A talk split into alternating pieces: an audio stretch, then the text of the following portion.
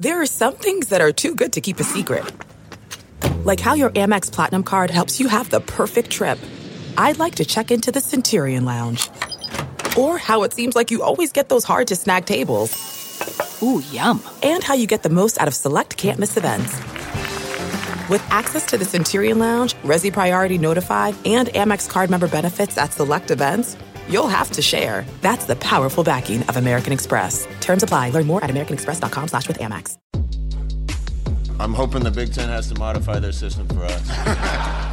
Probably like getting grade 10 sandpaper rubbed on your face every day. I mean, we say it all the time, whether, you know, there's two types of turds. You're a sinker or you're a floater, but you're still a turd, right? I mean, um, we're, we're, we are about players and players playing the plays and not necessarily the plays.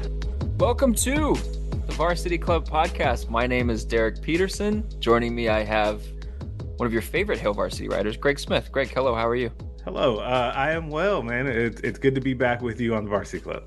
This is a big day. Um, I didn't know that it was episode 200 until we got in and started recording, and I saw the little 200 number and the, the headline. This is episode 200 of this podcast, and you have the distinct privilege, the honor of being the 200th guest on this podcast, even though we haven't had 200 guests.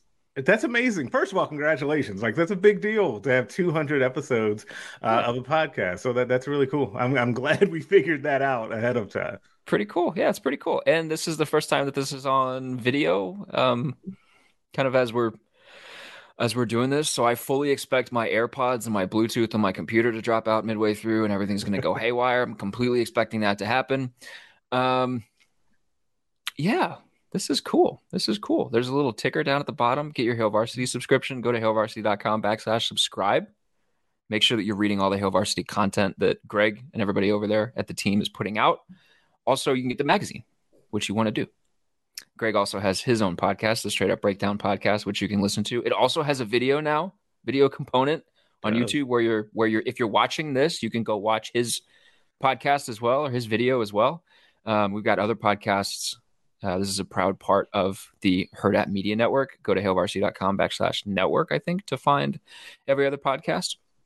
Um, Greg, I have a question for you before we get into it. If you could, like, Will Smith, um, Men in Black, like, brain wipe one movie going experience or one movie watching experience from your brain and rewatch any movie for the first time over again, which movie would you want to see again? First experience. Oh man, that's that's a really good question. Um, my my gut reaction is the very first thing I thought of. I could like wipe it out and then rewatch and experience it all over again. Um, was Inception. Which is kind of ironic given, you know, the subject of that film. Um, such a good movie, such a good movie. And like the first time, like you're kind of confused, kind of mind blown, um, really impressed with everything. And so to go through that all over again would actually be really neat. My brain went to Inception and it also went to Shutter Island. So so Okay. I guess Leonardo DiCaprio has has something just sitting in our subconscious. It's like you want to watch my movies again. Maybe. Okay. Well, we didn't say Titanic. No, we didn't say Titanic. No, no, no, no, no Titanic fan. Which I'm not sure I've seen the whole thing front to back. Like I don't think I've sat down and watched it all consecutively. I, I know It's a ridiculously long uh, movie, yeah, and I know what happens. So like I don't need to go through it all. Um, so obviously I was not one of those people that saw it eight times in theaters. Also, the um like the the entire like payoff scene in the movie is is inherently flawed. There was space on there for both of them. there really was. Yeah. Like this sound like it sounds like cliche to say that because every single person in the history of the planet has said that. but like it's true. There was space on there for both of them.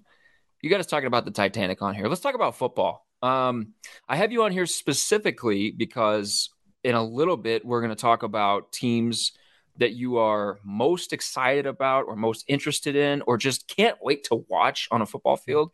Spring is wrapping up kind of around the country as we're recording this. There are a bunch of spring games this weekend. Nebraska's has already happened. It's in the past. We're going to talk about Nebraska coming out of the spring um, and then lead into a conversation about teams that that you just can't wait to watch because it's almost May.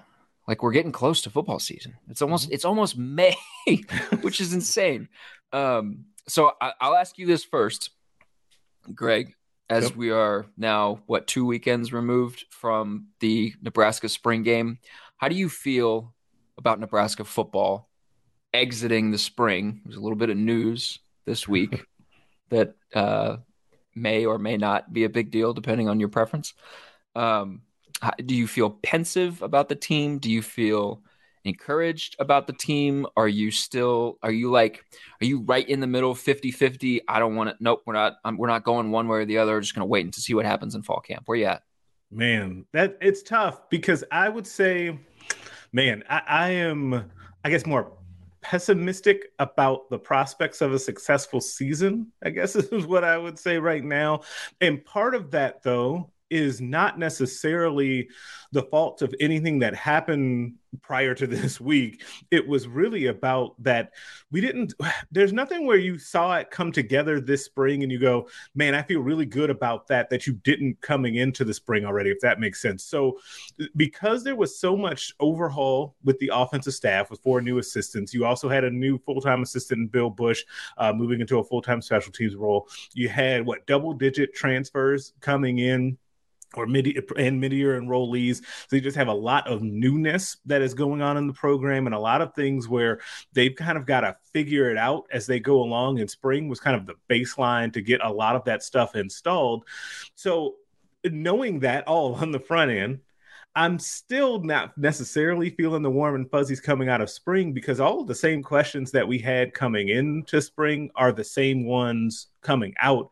But it's not necessarily fair to say oh they would they were going to have say the offensive line rotation figured out even though they have two projected starters that didn't practice at all in the spring. So I, feel about the same, honestly, about a long way of saying coming out of the spring that I did going in. Um, and so it's going to end up being I need to see it when we get to the fall. Um, but there are just so many question marks um, heading into the summer now and winter condi- or winter conditioning, summer conditioning still feels like winter, um, summer conditioning going on for Nebraska. Yeah, you guys got snow, and like my on, my aunt and uncle Easter, got yeah. snow in Omaha on Easter. We got a little bit. Of, it was like weird, like like sleet, snowy rain crap. It's weird. It's weird. Like third winter. I saw a buddy in Indiana that was talking about third winter. Um, so I feel about the same, which is to say you're still a little a little hesitant to go there with them because there are a ton of questions. So let me ask you this. Frost is notorious for not showing anything in spring. That was um, even more so the case this spring with all the newness around the team, particularly on offense. If they had just shown you more, like let's say like Frost gives you an entire practice to watch, which didn't happen, but let's just say he gives you an entire practice to watch. Then they show you a little bit more of Casey Thompson in the spring game and a little bit more. Do, do you think that um, your hesitancy with the team is just because you didn't see anything and you don't have any questions answered that you wanted to answer going in?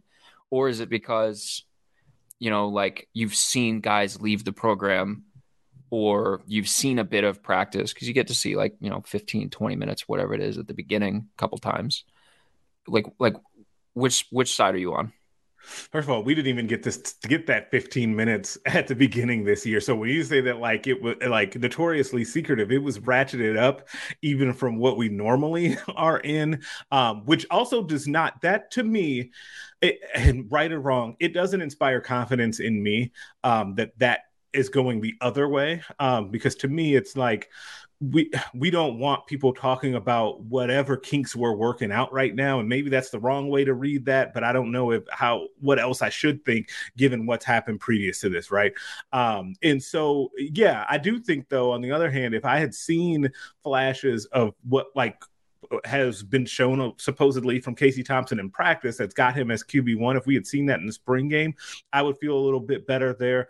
Um, I, I, still don't understand how we didn't get just one in the spring game, just a, one or two deep shots to Trey Palmer like just something to whet the appetite a little bit like i just i i'm kind of like curious on that and so, yeah, I, I, do think that that's part of it, even knowing that there were going to be a lot of questions that just weren't going to be answered. Um, I think the secrecy and the um, like what did he say? Painfully vanilla or basic um, Frost about the spring game. Like so much so that I don't know if you caught this. Like um, Trev Alberts fielded questions about the spring game format uh, in the athletic director show on the radio this week or the end of last week um, because it was so bad. Like uh, from a fan perspective, uh, like we they got out of it without any additional injury, so that's good. Um, but I don't know how you come out of that thinking, yeah, I feel better about the team. Like, but that may not have been the purpose anyway. Yeah, I, I mean, I think like you know, so many coaches and Frost gets included in this. So many coaches just treat the spring as I just uh, the spring game is just it's just a thing we have to do. Fans are going to be there. It's going to be a recruiting event, but the biggest thing for me is to just get out of it healthy. And doesn't seem like Nebraska got out of the spring period in general healthy. Right. So like when you're dealing with injuries to the degree that it seemed like Nebraska was dealing with injuries, you're not really going to want to show people like how I guess restricted your roster is or your practice is because then you know somebody that's going to end up working in the third team in the season is is getting first team snaps because there's nobody above them and then everybody freaks out like why is this person getting first team snaps? Um, but there is something to you know like i saw a couple stories from different places around the country where access was opened up a little bit and people were able to go watch practices at specific places and the like the narrative coming away, the stories that were written coming away from those practices where people are getting access they don't normally get was, well, it's it's it's obvious why they wanted us to see this because they're really good. Right. So like I guess the other way, you know, if you're if you're gonna restrict things, then the narrative, right like you said, right or wrong, is gonna be, well, why are you hiding this? But I mean, I you know, to I guess to Frost credit a little bit, this is the way he's always been. Yeah, yeah, it's not like too it's not, much of a departure. Yeah. yeah, yeah, it's not anything new. Um, interesting. Okay. I mean, you know, it's kind of like it's kind of like the way it was last season, where you're just like, I we just need to see what they look like at the line of scrimmage. Yeah, um, th- I think that that's such a huge part of it, and it's it sounds kind of like no duh matter of fact that we would be saying that about Nebraska football needs to be good at the line of scrimmage, right? And then also playing in the Big Ten, like that. It it seems like a no duh thing, but it is something that has definitely eluded Nebraska. It, like maybe like some years they've had one side has been pretty good, the defensive line has had its its strong points, but then the offensive line just hasn't. Um, but they definitely have not had a year in a long time where you would say that's one of the top like half of, of football teams in the conference on both the offensive and defensive line. Like it just has been a long time since that was the case, and I don't think it's a coincidence that that has that they've also struggled mightily during those times too. Okay. Well, let's talk about some hopeful stuff, some more positive stuff, because because now as we've talked about Nebraska, as I've talked with you now about Nebraska, and I talked with Steve on the podcast last week about Nebraska, it veered more into like, yeah, I don't know about this team. Let's talk about some positive stuff. Okay. Teams around the country doesn't have to be Big Ten, doesn't have to be like Big Ten West, doesn't have to be Nebraska centered. Teams around the country that you can't wait to watch. I asked you to come armed with three teams. You did. Thank you for doing your homework. Congratulations, you you passed the test. Unlike last first, time. give me your. it's fine. we had a technical glitch last time. It's not your fault. okay. Give me your first team that you would like to talk about. Okay, the I'll, the first one uh, will be Notre Dame. Um, this is a team like it's it's funny because all of my teams do have one thing in common. Um, and I, I will say that at the end of talking about them. But Notre Dame, um, I'm just like fascinated by, like in a way that like I I've never been necessarily a Notre Dame hater. Um, even growing up in, in Illinois, um, they were talked about a ton, but it, it, I didn't really care one way or the other. Um, so the outsized coverage and like the over like ranking and all of that, like I, I don't really care. But right now, I'm fascinated by what's happening with them. So losing Brian Kelly and the way that they did, promoting Marcus Freeman, um, and kind of his meteoric rise and just kind of taking over that particular program and him being able to put his spin on what's happening. Um, I like obviously I kind of look at things through like the recruiting lens. Um, and actually I was just reading something about this yesterday where apparently one of his things is is they're starting to aim higher on the recruiting trail. Like Notre Dame has always been a pretty good recruiting program and they had taken a step up um, recently under Brian Kelly, but he really wants to go after like four and five star players on a consistent basis um, to the point to where I think they've they've only offered a handful of three star guys for the, for the current recruiting class, and that's on purpose. It's by design. Um, there's just a lot there, just like overall with that program that really has my interest, and I'm fascinated on how they do this season. There is such a, a like a, a key and like stark. There's there are two camps for college football coaches right now. There's the the old hat Nick Saban, Dabo Swinney, Brian Kelly, um, old style of coaches, and you know that's lumping a bunch of guys in with two broader strokes because they're all different kinds of coaches. But then there's then there's like the Dan Lanning, Lincoln Riley, Marcus Freeman, where one of the defining characteristics of the, of like the younger generation of coaches is energy. Yeah. And it's energy directed at recruiting. And it's it's like it's you know, it's not to say I, you know Nick Saban has number 1, number 2, number 3 classes every single year, so it's not like he's not pr- putting energy into recruiting, but it just feels like a different kind of like urgency with some of the younger guys. And like Marcus Freeman absolutely feels like one of those guys. Yeah. And those are the coaches that are like the up and coming coaches that are having success. Yeah, I would absolutely agree with that. Um, one of the other coaches, spoiler alert, that we'll talk about, Mario Cristobal, I also think figures into that discussion as well, and kind of that more new school um, mode of coach. Uh, but it definitely there is a stark difference in that, and it's so funny though with the Saban thing because you're right in that obviously he has top recruiting classes every year, um, but more so than kind of those other older school coaches. Even though he's the oldest of those guys, he also seems to just embrace what he has to embrace to be successful, right? Like we've yeah. seen that whether it's his comments recently about NIL, um, which I still think that were more of just a warning shot um, than anything. Um, his comments about the transfer portal were like that too, and spread offense. Or don't forget that part too, um, as he then adopted it and won championships doing it. So yeah, so I definitely think though that like being able to adapt to those things is definitely a characteristic of those older coaches that seem to still find success as well. Yeah, and and I guess that would be the that would be the good differentiating factor between the older coaches that are having success, mm-hmm. like a Nick Saban, and older coaches that are more just like, nope, this is how I want to do things. This is the way we're going to do things. The old school method is is that adaptability piece of it. And there's a guy around here that would not fit into that category. um, yeah. So I don't want to. I don't. Yeah. Um, I have Wisconsin on my list. Okay. Like, uh, are, are we are we getting Graham Mertz that we thought we were going to get? Because if we're getting Graham Mertz that we thought we were going to get, a, a backfield of Graham Mertz and Braylon Allen should should win the West, right? Yeah. So, you know, Iowa won it last year, Northwestern the year before that, and then it was Wisconsin, I believe, and then it was Northwestern the year before that. So, like, They've made it to the Big Ten championship.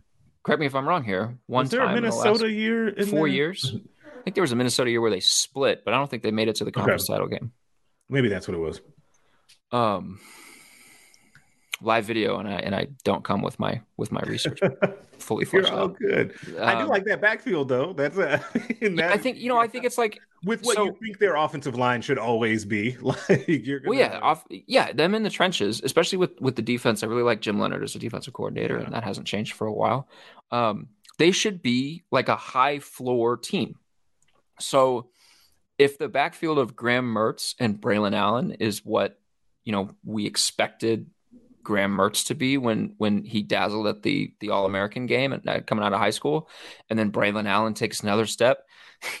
he's one of my favorite guys. Like he had that tweet after he turned 18 where he's like, "Can't call me a 17 year old anymore." Like like he fully great. embraced it. He's awesome. He's great, which sucks because they have another freaking phenomenal running back, which is ridiculous and and super unfair. Um, but I just think like, you know, if if I if I got my math right, like like they haven't won a Big Ten West outright in they've won it once in the last four years, made it to a Big Ten title game. So shouldn't shouldn't Wisconsin be doing that more? like like shouldn't Wisconsin be doing that more? Um, so you know they they finally figured out the running back position, and they've got one of the the highest rated quarterback signees that they've ever recruited. What if this is not the year? If Nebraska is, as FPI says, the favorite to win the division, or if like Northwestern does its typical thing where it yo-yos from really bad to then really good and wins the division. If Wisconsin doesn't win the division, do we start talking about Paul Chryst? Because people were talking about Paul Chryst last year. That's a good point. Um, they were talking about him last year, and remember, was- people it- were like, "Whoa, what's up with this?" But it didn't seem. yeah, we're right there Yeah. on the edge of that. It was something that cropped up for like a brief moment. Mhm. So like if they're not in a position to just run away with the West again this year, do we start talking about him more? I don't know. That's that seems absurd given the level of success that they have consistently hit. But I don't know. So they're one of the teams that I just can't wait to watch because I'm curious if it's going to be more um old, you know, like Wisconsin like we've been used to. You know, one of the things that I love in in the yearbook every year is Brandon can pretty much just copy paste the Wisconsin what Wisconsin does well section from the year prior where he's like, you know what they're going to do. They're going to run the ball and they're going to be really good. But once they got Graham Mertz, they're like, hey, we have this shiny quarterback. We can throw the ball now. And then they realized, oh, if we put too much on his shoulders, it's not, it's not a good, it's not a good mix. So let's let's go back to the running game. And then it took them a while to find Braylon Allen. Now they found Braylon Allen. So what do we get from Wisconsin? I'm very interested in watching them. Yeah, I'm with you on that. Now that like the you've laid out a compelling case on why a team that is typically like you're like eh, they're kind of boring is why it would be really fascinating to watch their season unfold. I'm with you. Um, I also just think that it's just so wild and good for them that you can just like you have you can't name three starters on their defense right now, but you know that they're going to be good.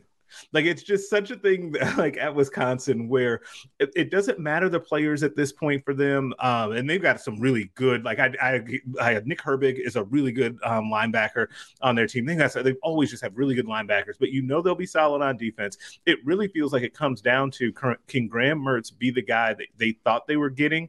Because if he is, I'm with. They should run away with the West because there's so many teams in flux right now, or a lot of question marks with other teams in the West. And because Braylon Allen is that good. Yeah, that too. Like, and the- but that should also just that should also help Graham Mertz because teams are going to have to come into the season committing a lot to stopping him. It should, yeah. I looked it up. I was correct. So they went to three of the first four uh, Big Ten championships after the West East Division realignment, Um, and they have only been to one of the last four. Northwestern has two, Iowa has one. wow, So- Northwestern has more than them in the last four years. Yeah, that's That's like, I mean, like, you know, every team goes through ebbs and flows, and like Nebraska hasn't, you know, like contextually, like, yeah. you know, it's it's not like they've been bad, but you know, given what they were accustomed to, you know, Wisconsin went 2011, 2012, then 2014, so they went what five times in the span of seven years to a Big Ten title game, and they've only been once in the last four years. So that's not nothing.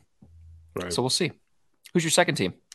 Uh, my second team is actually loosely related to your team, as you know, the Caleb w- Williams sweepstakes um, this offseason, uh, where it felt like Wisconsin had a shot there. Um, ultimately, he ended up at USC, which is my other pick uh, for fascinating team. Now, you you know uh, from knowing me that my affinity towards teams out west because of the Lakers, um, I ended up with a lot of crossover with USC football. I see a lot of their stuff, um, and normally I'm kind of interested in them because I think that they massively underachieve for what they can be.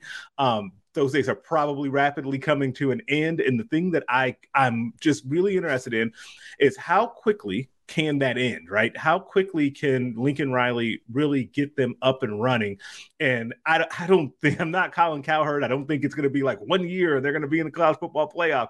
Um, but I don't think it's going to be very long um, until they're like perennial college football playoff contenders. And so, how quickly can he get that running? How quickly can he flip their kind of, and I hate using this, like their culture um, from what it was previously to what it needs to be? Like, how quickly can he really make up ground with like Los Angeles recruiting, right? Like, in keeping all the, or Los Angeles, but also greater California recruiting and keeping those guys home and making USC the destination that it once was, as you really think about like that Pete Carroll time in that era, right? When all of the guys stayed at USC at that point and they were obviously really good.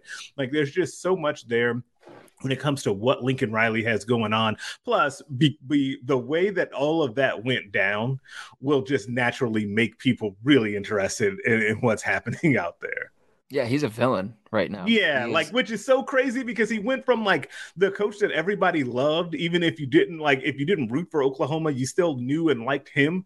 To now he's the villain, even though Brian Kelly is still hanging out there. Like, uh, yeah. sure, they yeah they they are a villain. And what's going to be really interesting with them is I, I think the josh conerly recruitment perfectly sort of encapsulates the situation that they find themselves in. They should be able to recruit anyone that they want. And traditionally when usc has been really good usc has been able to recruit anyone that they want. Mhm. and when usc has been really good they've been able to you're not going to lock down state of california but they've been able to get the top kids from the state of california. Um, the five star offensive lineman that picked Oregon over USC at the last second, a lot of the reporting was that he got a massive NIL deal from Oregon. So USC has deep pockets, obviously. They're one of the, the teams in college football that's going to have deep pockets. But like, that is the difference between Pete Carroll USC, where if they were really good, they could just do whatever they wanted, and modern day recruiting where yes you have to be really good to get into the field with some of those top recruits but you also got to have nil packages lined up if you're going to get those guys.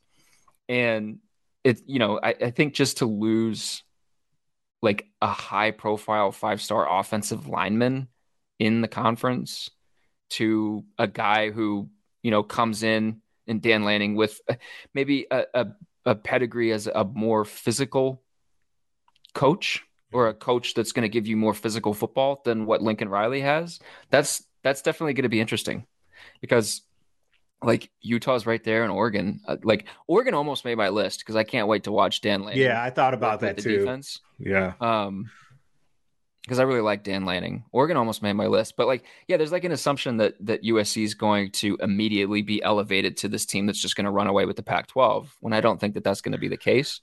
I looked up FPI numbers. If you if you you know use FPI to construct a win total for them, their expected record or projected record would be seven point eight and four point two, so eight and four. Is that? Do you think the Vegas line is going to be eight and four, or do you think the Vegas line is going to be nine? I, I think would- it'll be nine. I bet it'll be nine. Yeah. Yeah, So, like, what's going to be if they win eight games? Let's say they win seven games. It's a year one. So it's supposed to be like that to, to an extent. Yeah. But is that a disappointment? And because it's USC and because it's Lincoln Riley and because it's Caleb Williams, like if they win seven or eight games and they're not in contention for a Pac 12 South title at the end, like, what, what is Colin Cowherd tweeting about this team? yeah. Yeah, I, I mean, I wonder. I man, I wonder if they win eight. If they go eight and four in the regular season, go to a bowl game, like will that be viewed as a disappointment for them? In And here's the other- of a new coach. Like, man, that's tough. That's that's a tough world. yeah.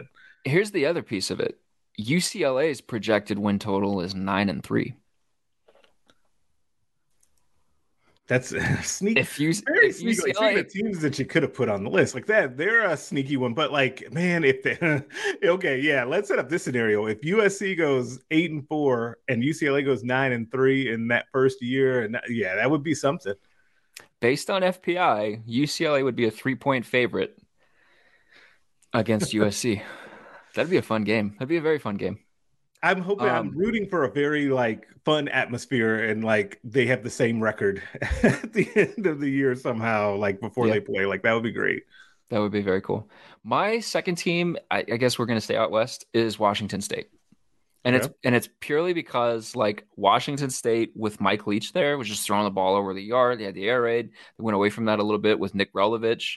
That whole mess is behind them, and they get to go into a season without any of the like the sideshow distraction. It was a distraction, regardless of what you think about it. Yeah. Um, they have Cameron Ward and Eric Morris, who was the head coach at Incarnate Word, with Cameron Ward. And like this dude, they are massive. They're being massively sort of undervalued, I think, this offseason because, you know, some of the models that leave out FCS to FBS transfers, it just looks like they lost their starting quarterback and didn't replace him. But they did replace him with an FCS All American. Like they got Cam Ward, who threw for almost 5,000 yards passing last season in the offense that was directly picked up from Texas and moved to Washington. Um, I can't wait to watch them. They're gonna, you know, I don't know how many games that they're gonna win, but they're gonna throw the ball all over the place. And I think he's gonna be one of those guys. He feels like he's gonna be like the the next year's version of uh, Malik Willis at Liberty when it comes to NFL draft prospects and and sort of looking at quarterbacks heading into the next NFL draft. Yeah, I, I, totally agree with you on that. And I think that he's going to be a guy this year in college football that people may not like. I don't know, like how many people are going out of their way to watch full Washington State games, but they're going to want to see the highlights at least of what he did. Right. And I think that, eh, like, man, he was a guy that I, I just really thought should have gotten more looks from other schools. Like I thought that like him being on the market to begin with was kind of wild um, and, and, a weird opportunity for obviously a lot of different teams that needed quarterbacks this offseason um, and could use like a dynamic quarterback that has put up a lot of numbers. Um, so I, that's a really sneaky pick. That's a that's a that's a good pick right there. Thank you. What's your third team? My third team, we're gonna we're gonna crisscross the country. We're gonna go all the way down uh, to the 305 and talk about Miami. Um, it, it's funny because so many so many of these, and this underscores my whole original point about the chaos in college football. Like so much of this stuff is actually connected with like degrees of separation from it, right? We talked a little bit about Dan Lanning. The reason that he's out there is that Mario Cristobal went to Miami. Um, I don't, but the, I really like Mario Cristobal as a coach. And I like a lot of the things that he brings to the table, whether it's energy on the recruiting trail, a physical style of football, which I thought was just the perfect way to kind of take Oregon to the next um, level and obviously they're trying to continue that. Um, he's obviously an alum of, of Miami. And he's going to try to restore the U and be like the next coach to try and do that. I just wanted. There you go. Throw up that U. I, I just did. You wonder, see them get? Did you? Did you see? I'm sorry, not to interrupt you. No, did fine. you see them get booed first quarter of their spring game at a soccer no, stadium. Did you hear about this? Not, no, I did not they, hear. There was that. apparently a massive problem with drops in their spring game, and fans okay. booed them in the first quarter. Wow. Okay, and they so played their spring game at a soccer stadium. Okay, so maybe this actually goes to my point then is that I like all that stuff about Cristobal, but I'm not sure like what the expectation okay. should be for that. That's where I was going there because okay. I just there's something to me about like and there's these programs like Tennessee is another one of those programs where like they have they were good when I was a kid and they just can't seem to really get it going, right? And Miami seems to be one of those and you just because you don't follow or cover them like super close, you don't know why it is that they can't seem seem to get it really turned around um, no matter what happens um, with the new coach. So, like, I want to know if he can be the guy to start to turn them around. But I don't think that'll be an easy fix because you also have related to what he's trying to do. You still have, and so much of this is tied to being able to keep guys from Florida home, which is how they built the program to begin with, right? Florida State, is going to do something. Mike Norvell may, flame out. That may be the something, or they could get it turned around. You've got a new coach at Florida whose name is escaping me for some reason at this point. Um, what's the Florida coach? Um, Billy Napier. I could baby, Billy Napier. I could picture him in my mind. I couldn't think of his name. Billy Napier. Like he seems to be kind of a new one of the we talk about those newer school coaches. Like he kind of seems to be that right as well. So like what happens there? And then you've got the former national champs UCF um, that wants to try to do some stuff too, right? So like what's going to happen down there? Like that is just fascinating. And maybe I should have put all of them on the list, uh, but we're going to stick with Miami um, as a team that really interests me this year. They like okay. Let's who has the best future in the state of Florida? You're picking futures. Miami, Florida yeah. State, or Florida. With Cristobal, would you lean Miami? Because I kind of would. I kind of would too because I think he's the best coach of the three, I, and maybe maybe that's because I've seen him do it at the Power Five level. Maybe that's what it is. Like because I I saw him have success at Oregon, I feel like he can also do that at Miami. Whether I have the, I have questions about that with with Florida and Florida State's coach. Also, isn't what isn't Miami just the cooler team of the three? Like like elite Florida prospects, elite Florida high school kids. You're not going to UCF. Sorry, all apologies to the, the Knights. You're not going to UCF. If you got it down between Miami, Florida, and Florida State, and all of them have good coaches, and all of them are like reasonably to to good, reasonably good to really good, you're picking Miami, right? Because Miami's just cool especially with Ed Reed hanging out on the sidelines, right? yeah. You're just going to pick Miami? Yeah, I think Miami, Florida State, Florida, of the cool factor would be how that would go. I think so. Yeah. So, but I'm also, yeah, and I'm also, but it, yeah, it, yeah, yeah, I would think so. Yeah, I would say that. That makes it really interesting because then they've got they've got a quarterback that has like preseason Heisman buzz yep. in in Tyler Van Dyke. So like, if they have a good year, one under Cristobal, we know that Cristobal can recruit. Like they become super interesting really quickly because the ACC is just waiting for that second yeah. team behind Clemson to to take over and be good for more than just a season. Yeah, there's a higher. I think your ceiling. If you could get Miami, and I guess technically Florida State would then fall into this too. If if one of those teams could ever like really consistently be good, like the conference A needs that, but it is ripe for being that second team uh, because you just got the opportunity there. Because the rest of the conference, you're just never going to be even like as you have one of those other teams in the conference always kind of just rotates as being good. But if you could consistently be that, like your path to be in the conversation every year in that conference is just wide open. So I have um, a collection of teams that I cannot decide on for the third one. So I'm going to okay. give you the field and you tell me which one that you want to talk about. Okay. NC State, sticking in the ACC. NC State, who is like a sneaky, like sneaky team. Ole Miss or Texas. Oh man. I, Which one do you okay, want? my last two are, are, are really. I let's go. Let's only because you groaned. Let's go Texas. Sorry. So Bijan Robinson is awesome. He is. He's awesome. Steve Sarkisian had good years at Washington. Coordinated one of the best offenses in college football history at Alabama. I mean, most people expect him to be successful at Texas. They had a bad first season, but they were in a bunch of games. Mm-hmm. Almost lost to Kansas. Got to sneak that in there. Good job. And they have the number one prospect in originally the 2023 class, or reclassified to 20. No, 22, who reclassified to 21, enrolled at Ohio State, got a bunch of money from Ohio State, then left Ohio State to go to the place that he was originally planning to go to on the timeline he was originally planning to go to them. I right. just we I, as much as I hate the hair, I just have to say Quinn Ewers belongs on the all finesse team. Like it's just it's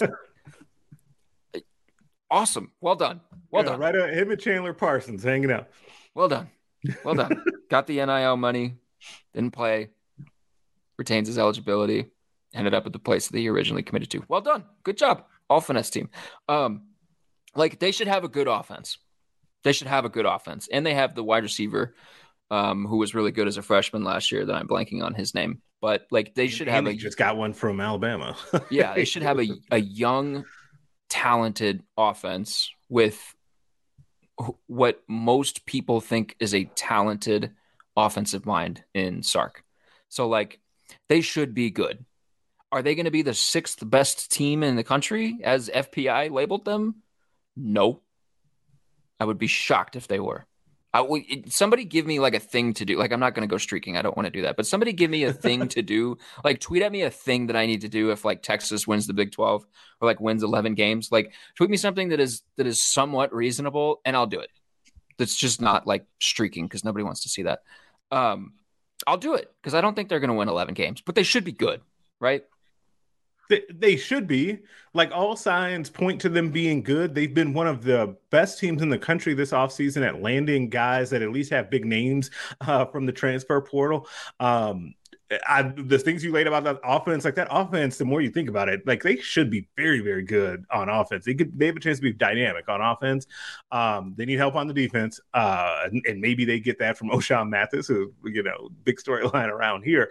Um, but I, we talked earlier about those programs that should be good or used to be good that we just can't figure out why they can't, even if they have, even through multiple coaching tenures. Like Texas is uh, maybe the poster child for that right now, even though they have not been like terrible. right? So it's again relative, but they're not as good as they would a like to be, think they should be, or as they're always projected to be in the preseason. Um, and so it, it just makes them such a unique program for so many different reasons, but they should at least be able to put up a lot of points this year. Texas is maybe I'm off base. Maybe I'm because I'm not there. Maybe I'm off base. So if if I am, people are going to yell at me. It's fine. I wonder if Texas's problem isn't somewhat similar to Texas A&M's problem, in that the boosters and the donor base and the powerful alumni Hmm. in that situation think that Texas should be a lot better than it is.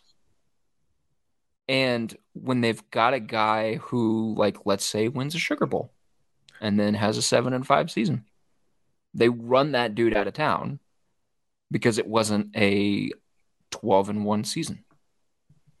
Like, I wonder if that's not the problem. And for like the longest time, the problem with Texas A&M is that Texas A&M thought that it was so much better than it was.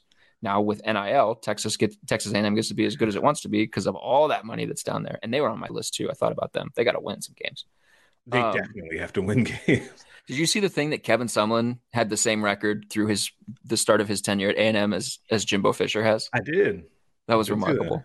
Yeah, Like, they it's, like they are a- they and they are a team. You know what Texas A and M is not to sidetrack us, but Texas A and M is that team this year where if they don't win games, they're not just going to hear about it from like their rivals. It's not going to just be Texas that's like giving them crap. It's going to be everyone, right? Like Everybody. that's going to be a team that every fan base in the country is going to be taking shots at them. Like they're going to You be that team. you are they going to win. get you are going to get columns from Dan Wolken about Jimbo Fisher. It's gonna happen.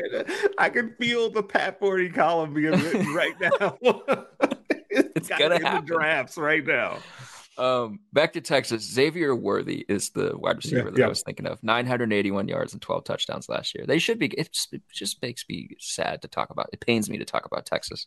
But the other thing with Texas, now it is. I think it's a little ridiculous to give them like a 20% chance to make the college football playoff, which is what FPI gave them a one in five chance. I think that's a little ridiculous right now. Yeah. Um, but Oklahoma State has a bunch to replace on defense and a quarterback that has never been consistently elite. OU has a bunch to replace and a first year quarterback. Baylor has a bunch to replace. If this is it, if it like this is your this is your year, like this is your year. Yes, you know, it's, it's absolutely State's- yeah. And their de- Oklahoma State lost their defensive coordinator too, right? Like Yeah, the- But then they got they got Derek Mason to take a pay cut Yeah, to leave an SEC job. that was yeah. You were talking about being able to bounce back. Like that was that was a pretty good. That was a sneaky one. A sneaky bounce Yeah. back. Yeah. um, But like, if you lose your defensive coordinator to Ohio State, that's because it's a guy that you didn't want to lose. Yeah, Like, absolutely. you know, yeah, you, you um, definitely did not want to. And Texas has kind of the the looming thing of like being in the Arch Manning sweepstakes. That'll be fun. They do. That'll be really fun. Do you think Quinn Ewers is going to be good, great, underwhelming in his first year? It's really hard because he almost has to be great, not good. um, it's unfortunate for him. I think like, my prediction he'll be solid. It'll be he'll be just be solid, and it won't be, and that will leave people like angry. Like, and I think that he'll he'll get like hate for that. Um, but man, it's gonna be hard for him to. But at the same time, like we we're talking about, there's a lot of weapons there, right? Like if if you want to be like able to outperform your skis, so to speak, like having that amount of talent around you on offense, particularly at running back, to be able to hand the ball off to Robinson, uh, will be really helpful. So here's one of the things that I wonder with him. Um, every quarterback that Ohio State has just kind of rolled out one after the other, we've been like, well, I don't know. I don't know. It'll take some time. I don't know. It might be good right away. And then he's just awesome. Justin Fields was just phenomenal.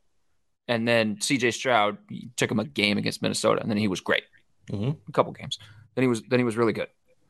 Like it's just like some little little magic dust in Columbus that they just they just sprinkle on guys. And maybe Quinn Ewers being there for a year, in addition to the bag that he secured by being there, we got a little bit of that magic dust sprinkled on him, and he's going to be an exceptional quarterback right away.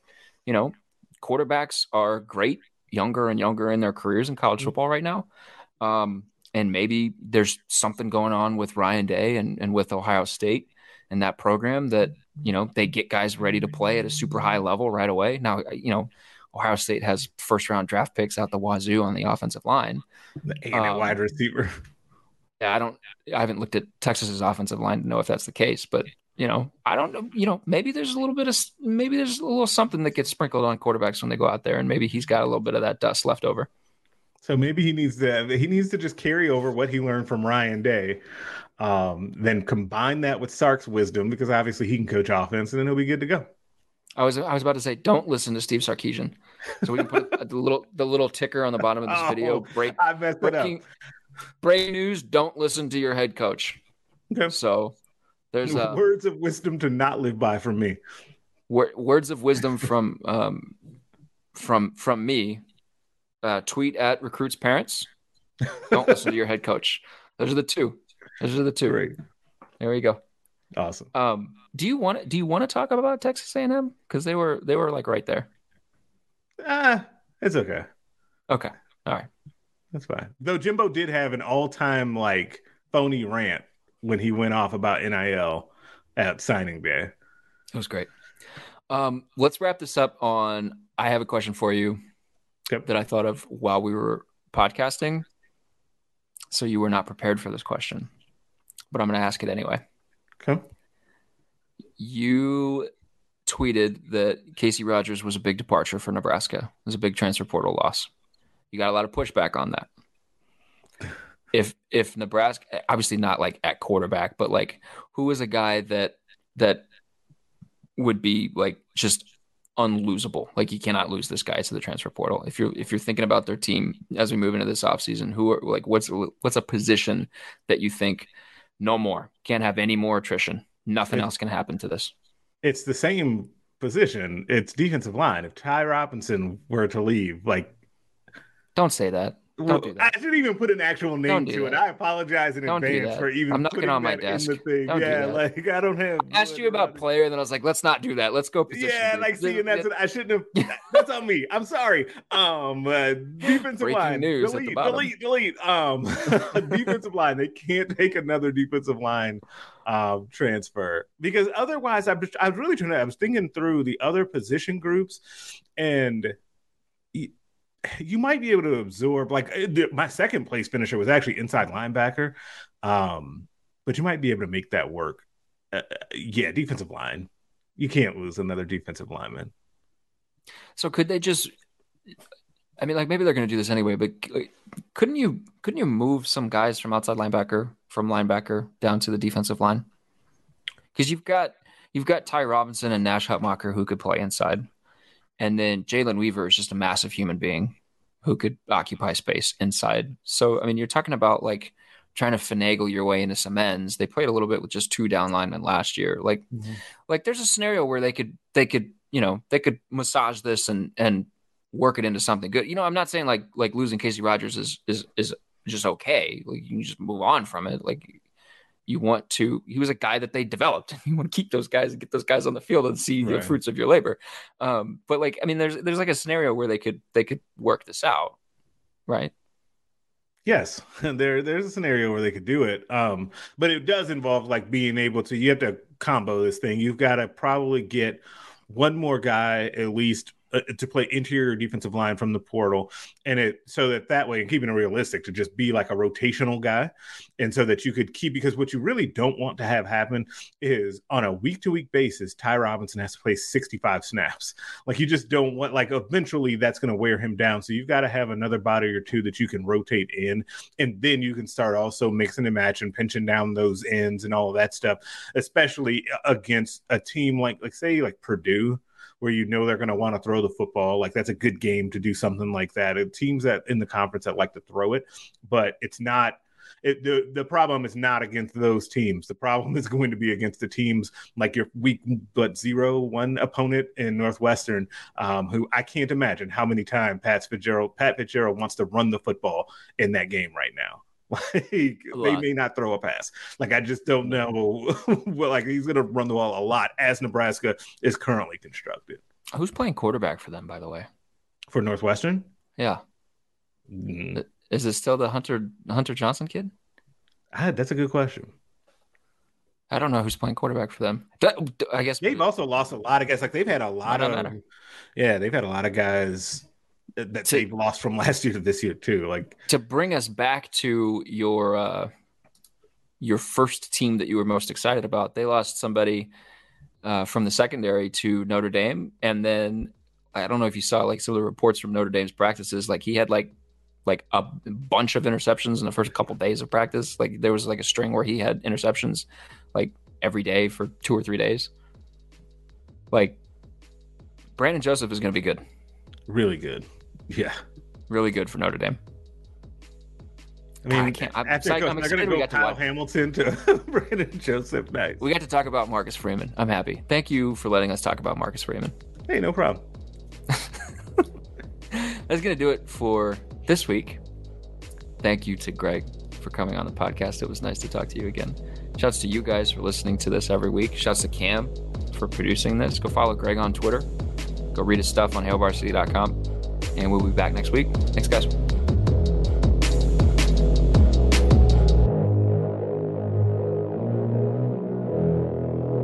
a Hurrdat Media Production.